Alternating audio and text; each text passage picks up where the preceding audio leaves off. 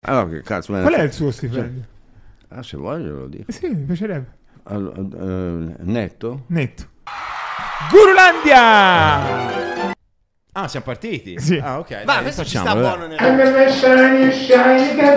Il podcast di cui non avevi bisogno. Ciao, io sono Walter. Bella sigla. Sì, io, io la lascerei così. Ah, dai, Ti piace? Lui è Walter. Finita la sigla, hai visto? Ci voleva fare. E benvenuti a Gurulandia a tutti. Oggi eh, penso un ospite pazzesco. Eh, Pazzesco. Mai dopo quattro mesi mi sarei immaginato di essere qui. Siamo in trasferta. Grazie per essere con noi al direttorissimo Vittorio Feltri. grazie, è un piacere. Tra l'altro, colgo l'occasione per farle gli auguri di compleanno. Ieri era il suo compleanno, vero? Purtroppo sì. come, come l'ha trascorso? Come, che cosa ha fatto? Come un giorno qualsiasi, perché detesto i festeggiamenti, i funerali, poi quelli li odio, tant'è che non andrò neanche al mio. Eh, i, I matrimoni mi disgustano, per cui figurati se il compleanno lo trasformo in una festa. Praticamente compiere degli anni significa avvicinarsi alla tomba, il che non è piacevole. Mm, non fa una piega. Senta, direttore, in questo podcast, lei non so se lo conosce, se ne ha mai sentito parlare, ad ogni modo si chiama Gurulandia perché? Perché invitiamo quello che diciamo il guru di ogni settore, ok? Lei A me del, gu- del guru non me l'aveva mai dato nessuno. Eh, Wow. termine. Lei è il guru del giornalismo, possiamo Ma dire. no, ok? Una leggenda sicuramente del giornalismo italiano, senza ombra di dubbio.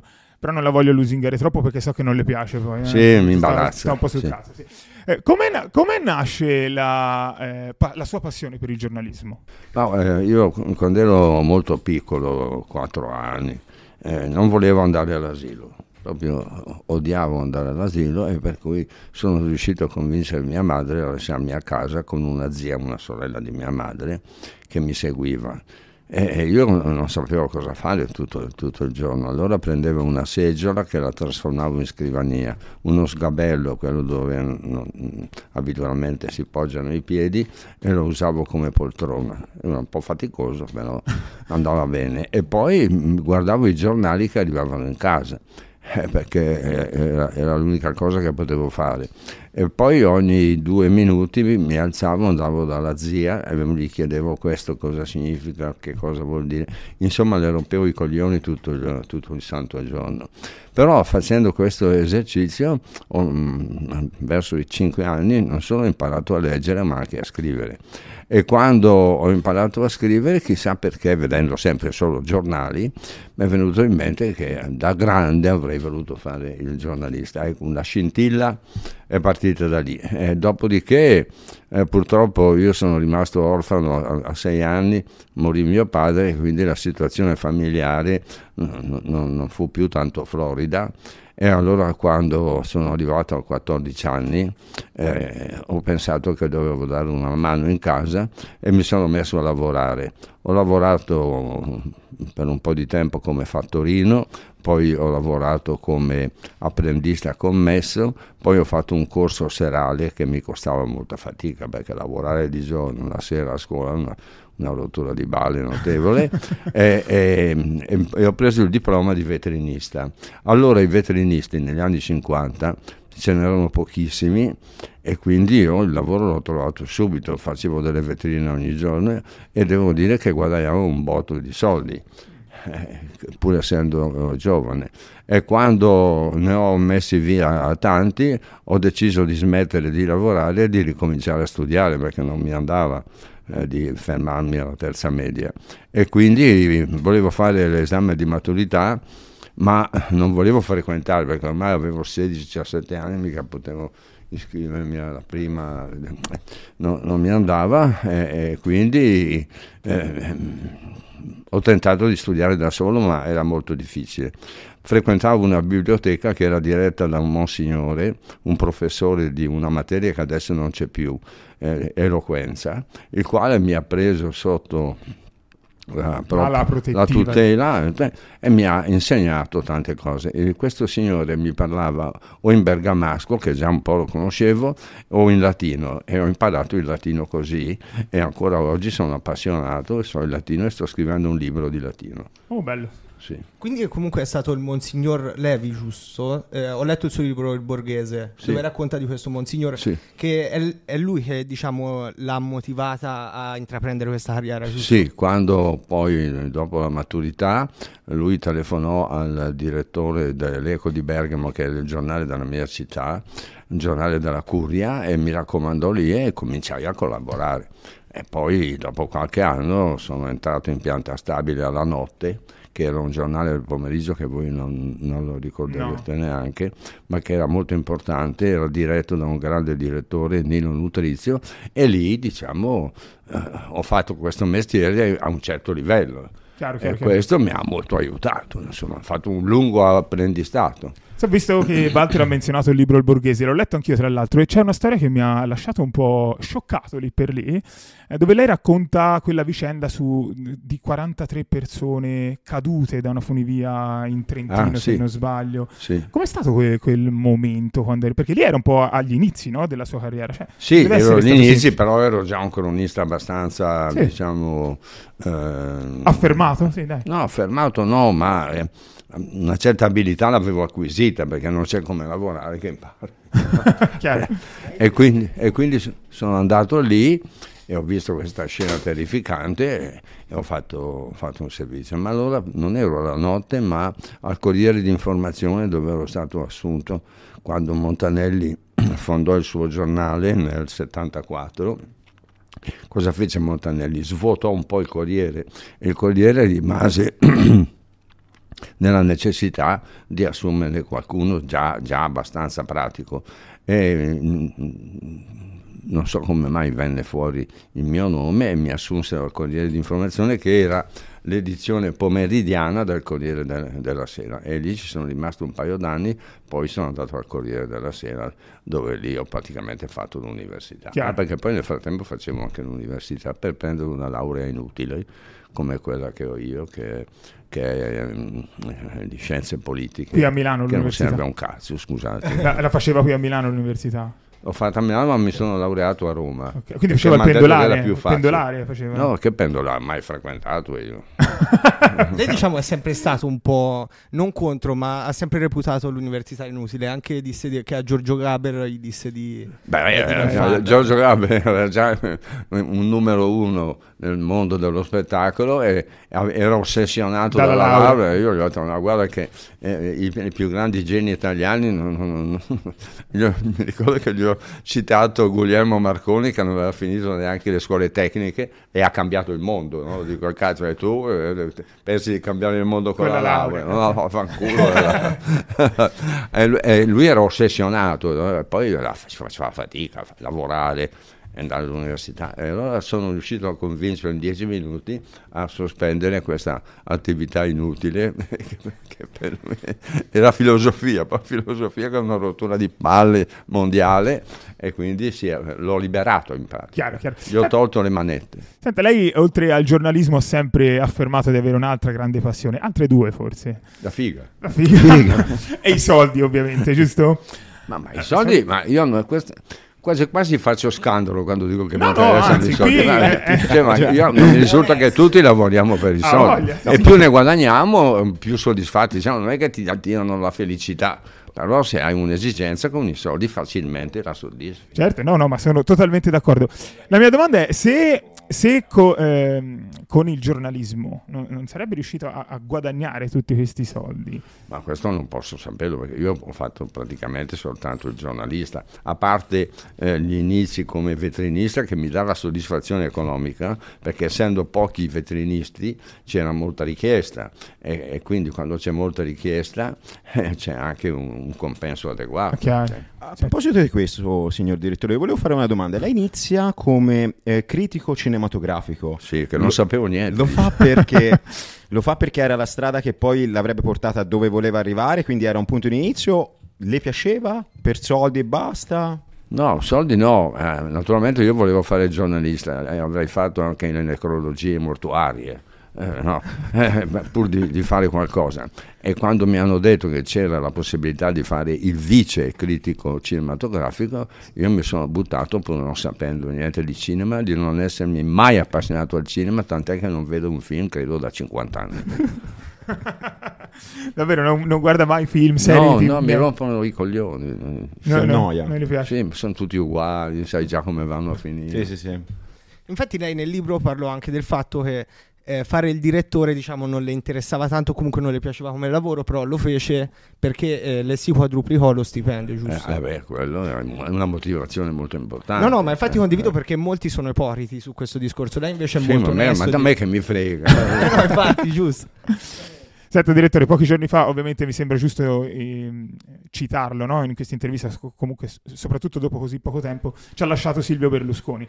Sì. Eh, lei eh, ha detto, a- io ascolto molto la zanzara, la Sì. Cruciani, sono sincero, è intervenuto lì e ha affermato una cosa che comunque a me ha fatto ridere, però anche riflettere che lei ne è molto riconoscente, proprio perché l'ha, l'ha- l'ha resa ricco. Sì, è vero, eh, perché io quando sono arrivato al giornale a sostituire Montanelli ho trovato un giornale un po' scassato che vendeva poco. Allora lì mi sono molto impegnato e sono riuscito in, in un giro di poco tempo a aumentare eh, significativamente le vendite, tant'è che quando me ne sono andato il giornale non vendeva più 115.000 copie ma 256.000. Quindi Berlusconi davanti a questi risultati, lui che apprezza molto eh, il lavoro produttivo, mi ha regalato il 7% dell'azienda che comprendeva un palazzo di sette piani, fate il calcolo. Quindi quando sono, sono andato è- a riscuotere la liquidazione sono andato con la carriola. Più o meno, più o meno si- eh, questo 7% a quanto... Beh, quanto qualche, qualche miliardo. Eh. Allora c'erano le lire. Quindi qualche milione di euro oggi, insomma. Sì, sì. Eh. Vabbè, che non danno mica fastidio. Vabbè, No, assolutamente. E quello comunque non fu l'unico giornale eh, al, cui- al quale fece aumentare così tanto le vendite. Lei eh, fece quasi ra- raddoppiare anche di più le vendite dell'Europeo, dell'Indipendente e del giornale.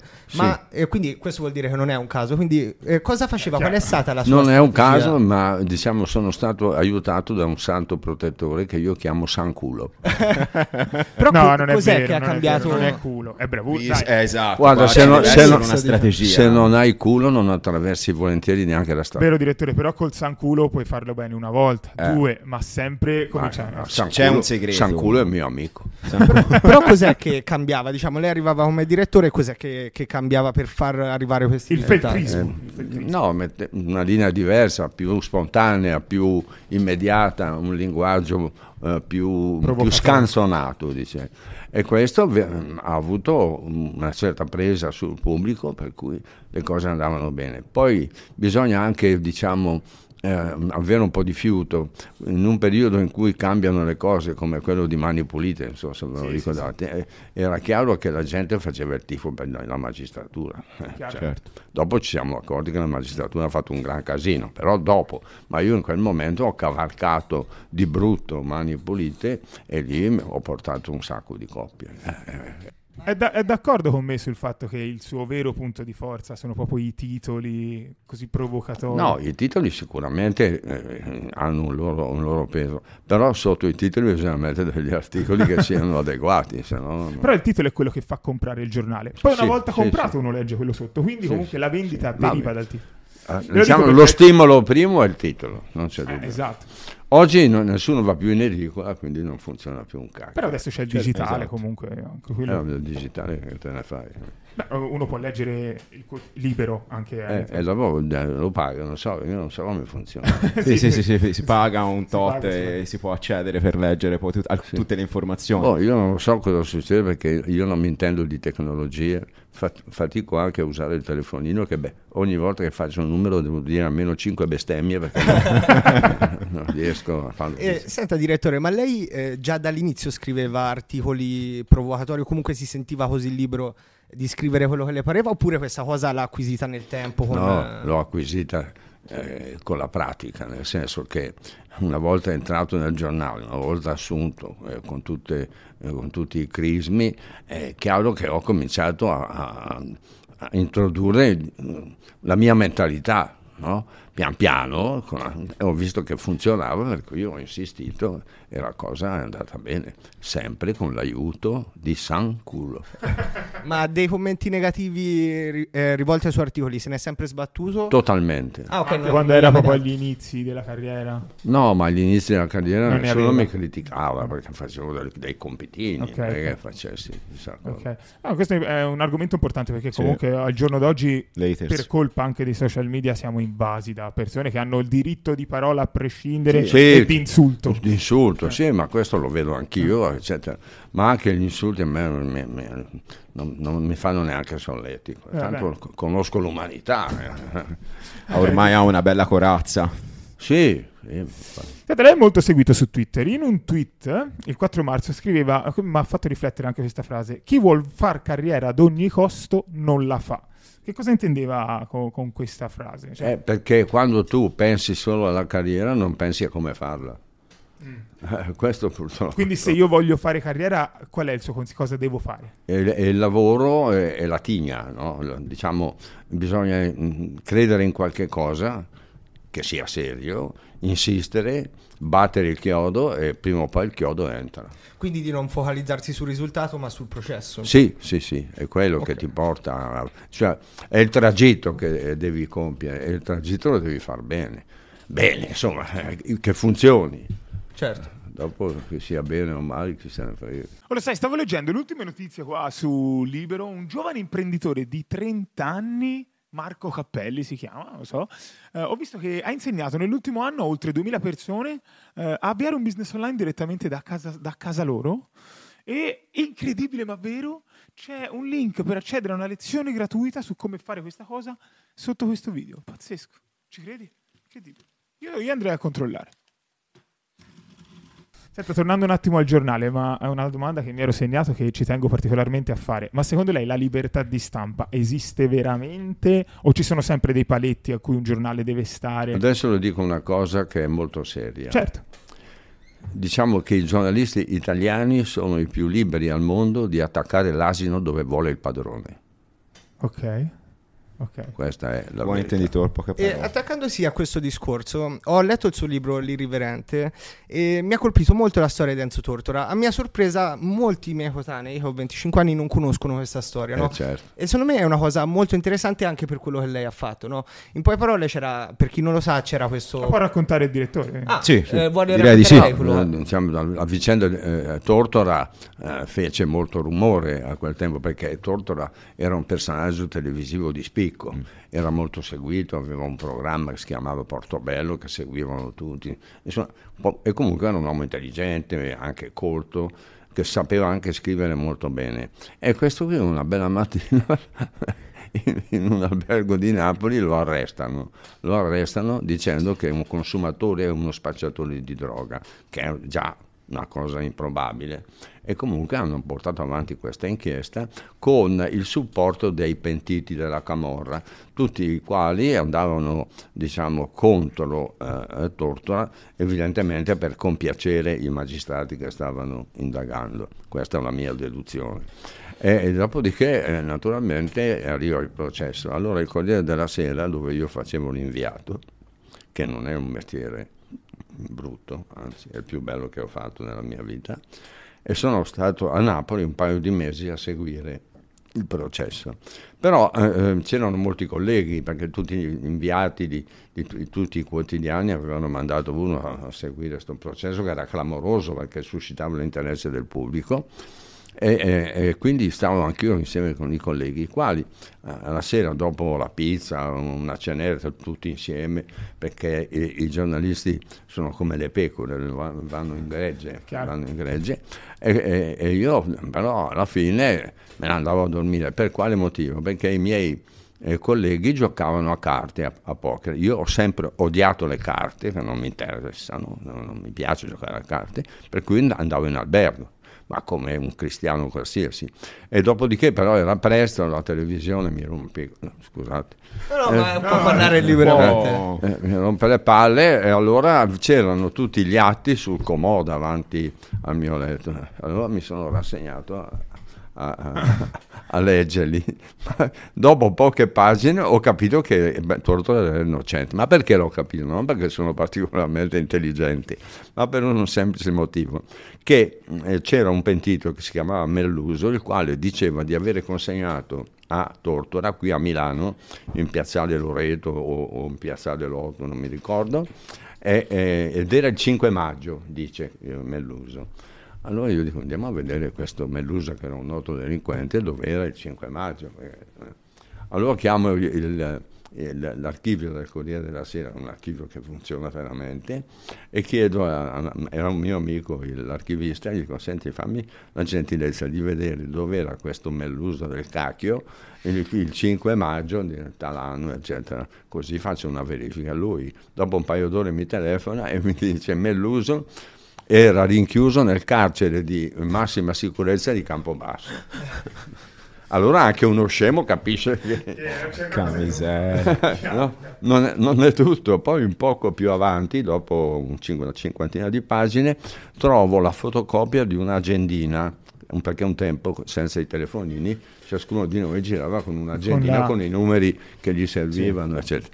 Eh, e c'era la fotocopia e, e naturalmente in questa agendina che era di Pa- Pandico si chiamava, mi ricordo ancora i nomi, il, il- il pentito eh, della, della Camorra, e mm, vedo un numero, allora la mattina faccio questo numero no, per vedere chi risponde.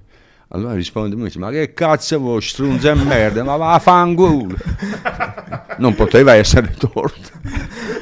E Chiaramente.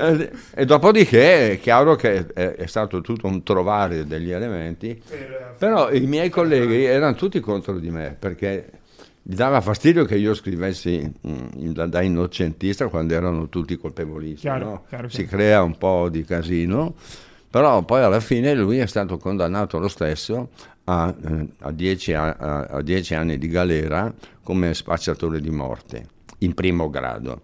Poi però in secondo grado ha prevalso la mia linea anche difensiva, eccetera, e quindi sono stati costretti ad assolverlo per non avere commesso il fatto. Quindi eh, Tortora ha subito una tortura. Eh sì, in quel caso sì. assolutamente. Eh, Una tortura, benissimo. Poi, fra l'altro, questo gli ha fatto male alla salute ed è morto di cancro, una cosa che, me- che mi ha molto addolorato. perché Io nel frattempo ero diventato, non dico intimo di, di Tortora, ma ero, ero diventato suo amico. E, e- e- e naturalmente mh, passano alcuni mesi. Eh, Marmo, che era il Marmo, lo ricordo perché è un nome particolare, che era stato il pubblico ministero della condanna, mi ha telefonato, mi ha telefonato, era stato promosso al CSM e, e mi ha fatto i complimenti. Lui che sosteneva una, tesa- una tesi completamente Chiaro. opposta alla mia, e certo. che poi ha vinto la mia. La mia, so- sono i fatti che... No, chiaro. Cioè, non è che io non sono mica un eroe, eh, sono un pirla che non gioca a carte. Ah, eh, vabbè, E quindi è mi un sono messo- Cioè, si mettono i panni di Enzo Tortora, per lui sicuramente è stato un Cavolo. eroe. Quello sì. Tra l'altro disse anche Enzo Tortora, la ringraziò dicendo che lei Sì. fu uno Sì. tra i primi a Sì, difenderla. sì. E anche la figlia che ha scritto un libro recentemente, sono stato anche a Domenica Ina a raccontare quello che ha Chiaro, raccontato, sì, sì, perché eh, effettivamente, io lo ripeto, non sono un eroe, sono uno che è normale che, che dà un'occhiata alle Ha carte. detto che non gioca a carte. No. Lei non ha mai giocato, non ha No, ma non me ne vizi, frega niente. No, vizi li ho tutti, ma... E tipo? ecco, Quali sono i vizi? A, a me mi ha fatto straridere nel suo libro che lei dice: Secondo me il gioco d'azzardo è una malattia, non è, una, mm, non è un vizio. Perché se fosse stato un vizio l'avrei avuto sicuramente. eh, sì. Bellissima questa. Esatto, anch'io condivido Vizi. questa sua opinione, in quanto credo che il gioco poi d'azzardo sia più... coglioni. Ma al di là di quello, credo che si debba fare una distinzione tra vizio e dipendenza, Sì, sì, eh, sì. che sono due cose ben distinte. ben distinte. I vizi proprio li ho tutti. Secondo lei, Per direttore, esempio, fumo dalla mattina alla sera e già sento il bisogno. Quante sigarette fuma al giorno? Più che Può posso. fumare qui se può vuole. fu- faccia come se fosse a casa sua. Se vuole una sigaretta, se vuole una sigaretta ce l'ho. No, no, ce l'ho Ah, anch'io. ok. Ma no, le ho lasciate di là, ma non importa. Stavo... No, no, ma, ma, tutti siamo- ma per l'amore di se Dio. vuole, Siamo dei treni a e vapore poi, noi, poi eh. dicono che bevo e invece questa è una balla perché io a mezzogiorno bevo mezzo bicchiere di vino così tanto per alla sera anche, ma alla sera aggiungo dopo cena un dito di whisky perché mi piace. basta. Buono. Allora Solo dicono whisky. che sono un ubriacone. Solo whisky Ma io me- giusto? ma qua- anche So- quando lo dicono, me- scusate la terminologia un po' elegante, ma me ne sbatto le palle. Ma deve, ma certo. E non ne frega più niente ormai. Ma frega. niente ormai. Lo sa, direttore, cioè, tipo, secondo me mh, la società, quando una persona varca una certa età, o- gli dicano che è vecchio e non capisce un cazzo, Sì, e questo o, o- dicono o gli anche questo che me, alza il sì. bicchiere. Sì, è eh un sì, sì, lo, so, lo solito storia. A proposito, eh, mi allaccio a questo discorso perché ho letto la sua intervista ieri al Corriere della Sera dove afferma che c'è ormai una vera e propria forma di razzismo nei Vero, confronti sì. degli anziani Questo in Italia. Questo è così, purtroppo è così. Chiamo- lo chiamo ra- razzismo perché parte dal pregiudizio. Eh, uno siccome è vecchio è scemo, non è, cazzo, non è vero. Più che altro, secondo me, viene a mancare un po' il rispetto dai giovani nei confronti degli anziani. Io quando ero veramente un ragazzino, eh, sono sempre giovane, eh, per l'amor di Dio, però quando ero proprio un ragazzino mi ricordo che cioè, c'era proprio... si rispettava. Sì, il nonno era venerato. Esatto, Eh, esatto. sì, Adesso sì. quella cosa non c'è più, anzi. quasi- Poi camminiamo su strade che sono state costruite da persone che c'erano prima Sì, di ma a parte quello, proprio il rispetto della persona. Ha ragione, non è sì. che- Sì, ma nessuno... È proprio il rispetto della persona, della persona più grande, essenzialmente, che, che, che manca ormai al No, è chiaro che invecchiando magari perdi un po' di lucidità, questo è, Anche è di no- freni. è norma- ma io conosco tanti giovani che sono completamente pirla, molto più pirla dei, dei vecchi, allora cerchiamo di distribuire equamente anche il razzismo. Eh, cioè, No, infatti non per fare il lecapuro, ma penso lei sia molto più sveglio di molti giovani che conosco della ma mia ci età, sono pirla giovani, pirli- i pirli se- sono di tutte le Pirla è età. una eh. categoria trasversale. esatto. Sì, hanno diverse anche sfumature. eh. Sì, sì, sì, sì, eh. Senta, direttore, qual è la sua più grande soddisfazione di sempre dal punto di vista lavorativo? Un articolo che magari la- la- la- le è rimasto nel cuore o che è stato proprio soddisfatto di se stesso? No, perché, eh, devo ripetere, la vicenda di Tortora mi ha non solo dato grande soddisfazione, ma mi ha fatto anche conoscere al grande pubblico. Eh, che, è quella, eh, che l'ha lanciata. senza- Sì, perché poi il Corriere della Sera allora era, era una cosa seria, insomma. Più che altro perché lei ha detto che di solito i giornalisti non si informano mai, però lei si informò su, su questo Sì, io ho quel vizio lì che cerco di informarmi. Eh, eh, quello che non hanno i suoi colleghi, da come dice. No, tu- non tutti, cioè, io ne conosco tanti di bravi giornalisti, eh. il Corriere ne ha ancora due o tre di quelli di alto livello. Però eh, normalmente il fatto adesso che si usino i computer, cosa ha prodotto? Ha prodotto un- una cattiva abitudine. I giornalisti stanno seduti a- al tavolino con il, il computer davanti. Se una faccenda non, eh, non è diramata dal computer, non è, non è- non è avvenuta. Eh. Eh, non solo, poi, eh, eh, e poi c'è, c'è la tendenza a copiare dal, dal computer. Allora, figura il computer ce l'hanno tutti, tu cosa fai? Copi una cosa che è già nota. Mentre un tempo cosa succedeva? Come arrivava una notizia, il cronista alzava il culo dalla sedia, andava sul posto, annusava, capiva, interrogava, eh, descriveva anche l'ambiente e quindi rendeva gli articoli, tutto, tutto questo procedimento, molto più appassionanti e interessanti. Chiaro. Cioè, ne cito uno per tutti, che è stato il più bravo, eh, ed era Coso, lì come cazzo si chiama. Eh, que- qui hanno ragione i giovani dire. Eh, siamo- Buzzati. eh. Ok. Dino Buzzati era un ma- un maestro che faceva la cronaca, eh, non è che facesse chissà. Certo. Ma ha sentito parlare, per- eh, mi riallaccio ancora al discorso, di- dell'intelligenza artificiale? Oggi addirittura c'è al computer è in grado di, magari gli dai due indicazioni, due domande e ti fa proprio l'articolo. Guarda, io, io devo dire che mh, preferisco l'intelligenza artificiale all'imbecillità naturale. Io lo sa che in questi giorni ho provato a chiedere all'intelligenza artificiale, eh, gli ho chiesto, guarda, fammi un articolo con lo stile e la penna di Vittorio Feltri, come proprio se tu fossi Vittorio Feltri. Devo dire che però ci è andata molto lontano, quindi ancora non, eh, è non- non calibrata. siamo a quei No, livelli. ma poi insomma io non credo ai miracoli. eh. No, vabbè, chiaro. Ne- neanche quelli tecnologici, insomma. Però può essere di grande aiuto. eh. Io credo, eh, signor direttore, che può essere di grande aiuto, ma mh, io ad esempio il giornalismo tra 10-15 anni non lo immagino così profondo come me lo sta trasmettendo lei, non lo immagino con un impegno come, come ha in questa redazione, vedo c'è un profumo di storia Lo immagino in una maniera. Lei si, Ma si io la immagina pe- un po' la- il futuro penso- del la giornalismo. Penso, la penso come lei. Vedo che il giornalismo, per vari motivi, è in decadenza. Ma fino a qualche anno fa, 10-15 anni fa, io andavo per strada e vedevo molta gente, molti uomini in particolare, che avevano nella tasca della giacca, eh, della, della giacca un, un quotidiano. no? Adesso so- non, non ne vedo uno da, da secoli. Questo vuol dire che, vuol dire che eh, eh, il giornalismo è in, de- in decadenza, è mostruoso, tant'è vero che si vende, si vende poco. Vendendo poche copie, incassi poco, di conseguenza il prodotto scade. Eh, un- parliamo un attimo di business. eh. Qua- quanto- quan- quante copie vendete voi di libero più o meno? Adesso non ho gli ultimi dati, comunque siamo tutti sulle 30.000 copie, che sono pochissime. 30.000 copie mese? Parla di... Che a mese. che All'anno? ne vendi una al giorno. Ah, 30.000 al giorno? Eh. Ah, vabbè, non sono pochi. No, so, io- no, ma cazzo, ti ho io detto, sono- mi- detto che al giornale l'ho lasciato da 256.000 copie al giorno, quelle, quelle erano le cifre. Ah, cavolo. E sì, questo qua, quando l'ho fondato io, dopo poco tempo, vendeva 130.000 copie. Non sì. Eh, comunque il 30.000, calo è 100. importante comunque. No, il calo è decisivo Sì, è perché decisivo. tu non incassi più un cazzo. Quanto... quanto...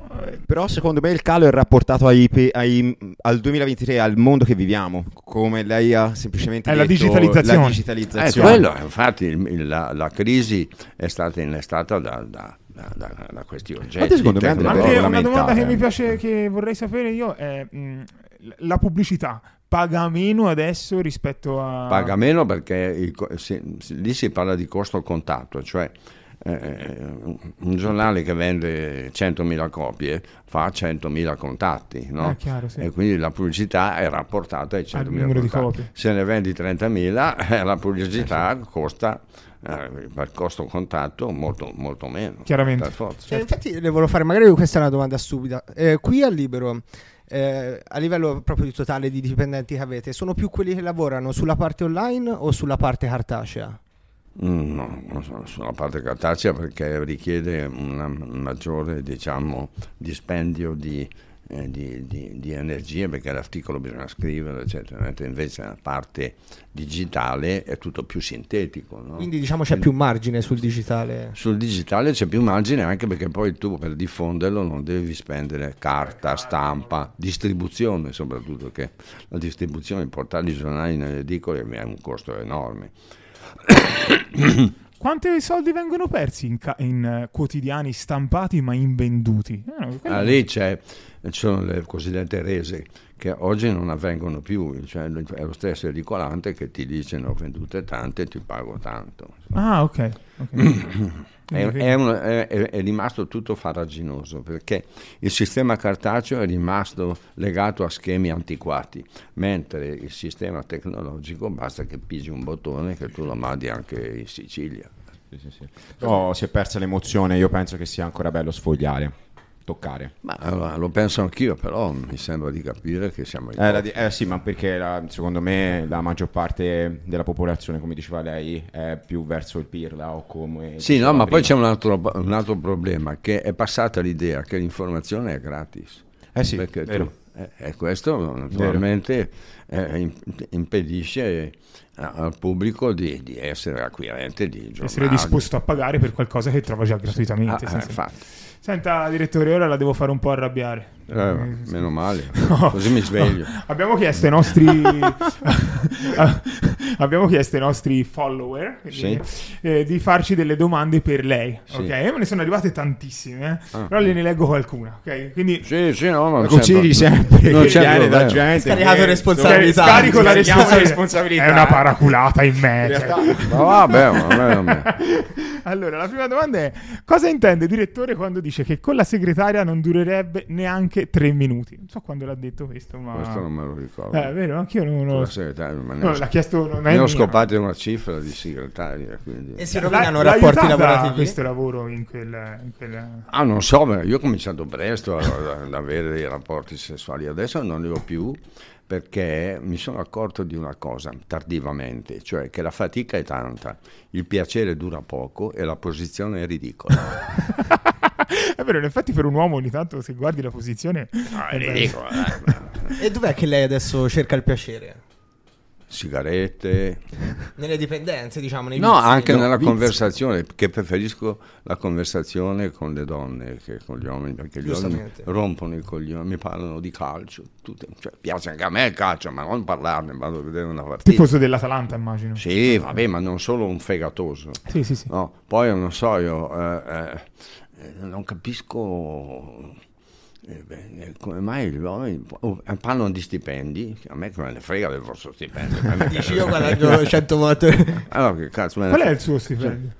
Ah, se voglio lo dico. Eh Sì, mi piacerebbe. Allora, eh, netto Netto. 28.000 euro al mese. Eh, eh. E di lordo? Poi dicono che sono scemo. sono scemo. Infatti, è vero no? E di lordo invece? Eh, beh, non- Non lo sa. E il suo patrimonio? Perché io guardo il netto. eh, Chiaro, il lordo che se ne frega, non li. No, il patrimonio è, è molto buono. Io ho comprato una casa a tutti i miei figli, ho regalato sette appartamenti a mia moglie così non mi rompi i coglioni. E poi niente, io ho una disponibilità Sta bene, sta bene. abbondante. Tranquillo, insomma, tranquillo, sì. tranquillo. E invece i dipendenti di Libero guadagnano bene oppure... Ah, non me ne frega niente. Giustissimo. La mattina ce li trova sempre, quindi probabilmente Sì. stanno bene. Eh, se no cambiano. Ma lei lo, lo sa o non lo sa neanche? proprio? No, no, no, ho so. perso completamente il contatto con queste miserie.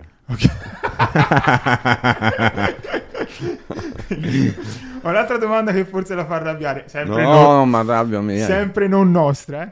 Cosa intendeva dire quando ha fatto quel titolo sul giornale, quei maledetti musulmani? Intendeva dire maledetti come persone o maledetti come musulmani? Questo chiede. Eh, ma siccome i musulmani non sono paracari, sono persone, Quindi, se la, quindi se mi la- sembra evidente. Però vedi, questi sono. Secondo me è questo il genio Feltri, capito? Ehm, poi chiedono quanto le danno per fare sempre gli interventi in quella trasmissione del cazzo, a parole non nostre, fuori dal coro di Giordano.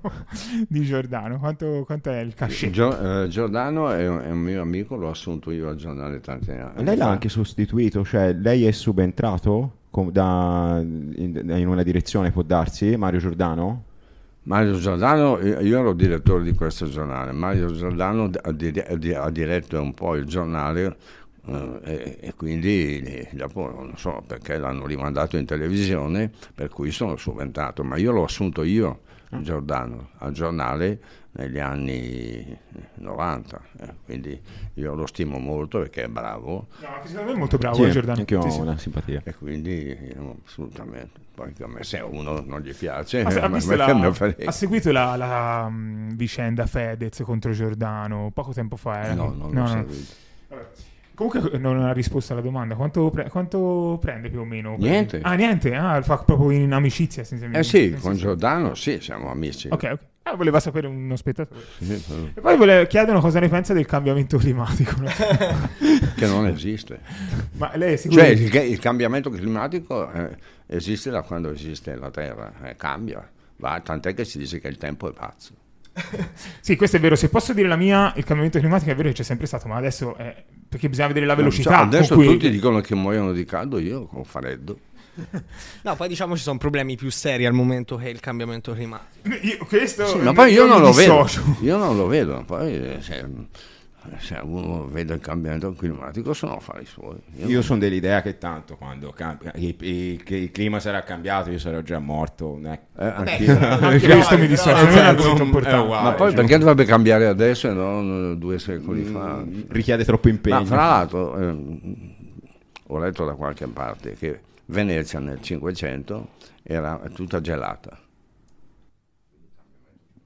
Sì, ma la differenza la fa ne- ne- nella velocità con cui avviene un cambiamento climatico, capisci? Sì, ma tu spiegami in che cosa consiste il cambiamento cli- climatico attuale. Ma adesso, per esempio, a me sembra... Ah, ma- non ho rotto i coglioni per dei mesi per la siccità e poi Ma le c'è, me- le mezze c'è stagioni c'è non l'Italia che, che ha bagnomaria. Anche Elon Eh. Musk, l'uomo più ricco del mondo, dice che comunque non è un problema così serio come dicono tutti. Elon Musk, eh, non io. Sì, sì. Può darsi ci sono degli interessi Esatto. commerciali sicuramente dietro e quindi la notizia viene ingigantita Ma e il problema è reso ancora più alto. Ma sì, ma poi cambia anche il clima. Chiaro, chiaro, chiaro. Insomma, il problema più grave è che l'intelligenza artificiale ruberà tutti i lavori fra dieci anni. Vabbè, comunque non entriamo in questi Eh, discorsi. quello, eh, però è, è un'ipotesi, ancora non abbiamo capito che cosa sia questa intelligenza artificiale. Poi il perché signor direttore li ruba a quell'altri, mica a lei, mica a noi. Cioè, nel senso. s'arrangino. Diciamo Voglio forte dire. una sega. No, sì.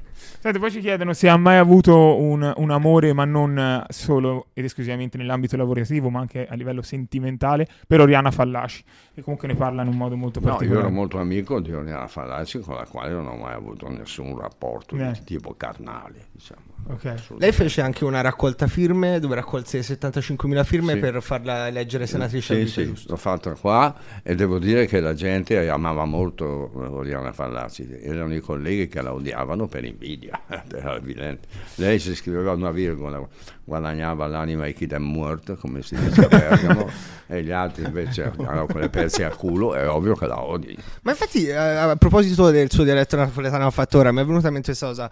Parecchi le danno, cioè le dicono che lei è contro il meridione, contro Napoli, quando lei l'ha elogiato molte volte, ci ha anche vissuto a Napoli lei. Sì, ci ho vissuto, ma poi da, da ragazzo andavo sempre in Molise, dove c'era uno zio eh, e, la, la sorella di, di- di- di mia, di mia madre. Andavo lì, stavo tre mesi in campagna, in un paesino in provincia di Campobasso, un paesino di campagna, e facevo la vita da campagnolo che mi piaceva moltissimo. Ho cominciato a- ad amare i cavalli lì perché eh, a Bergamo cavalli non è che ce ne fossero e invece eh, lì ce n'erano parecchi e sono stato eh, benissimo. Adesso vi racconto una piccola cosa, che eh, sono rimasto legato a questo paese fatalmente e, ci- e ho ancora degli amici. Un giorno un amico di, di Campobasso, che si chiama Vincenzo, mi ha telefonato angosciato perché le campane del, eh, del, del campanile eh, si, erano guastate e non avevano i soldi per, per cambiarle. Allora ho chiesto ma quanto costano queste cazze di campane? E lui mi dice 15.000 euro, va bene dai te li mando, gli ho mandati con un Bonifico. bonifico, basta. Ah, volendo io lo costruì. Volendo Io sono co- contro il sud, ma date a fanculo. Volendo le costruiva di nu- un nuovo campanile se voleva. No, no, costano le campane. Ah, costa. Ah, costa. Ah, no, no. Chiaro. Perché sono fatte di bronzo, richiedono una lavorazione eh particolare. sì, è vero. Poi sono, gro- sono enormi. Sono belle eh, grosse, sì, sono- ho visto Sono un enormi, pochino. No, no, io l'ho fatto volentieri, non sono mica pentito. Senta, qual è il suo giornale preferito a parte Libero? Uno che stima particolarmente? No, quello che mi piace di più rimane il Corriere. Corriere della Sera.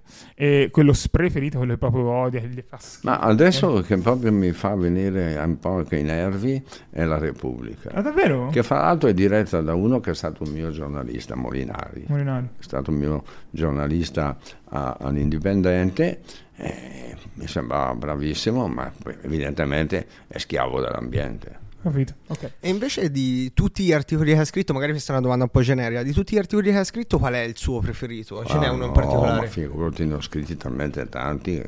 Non si attacca alla, al, Ma all'articolo. no, ma- ma- come fai?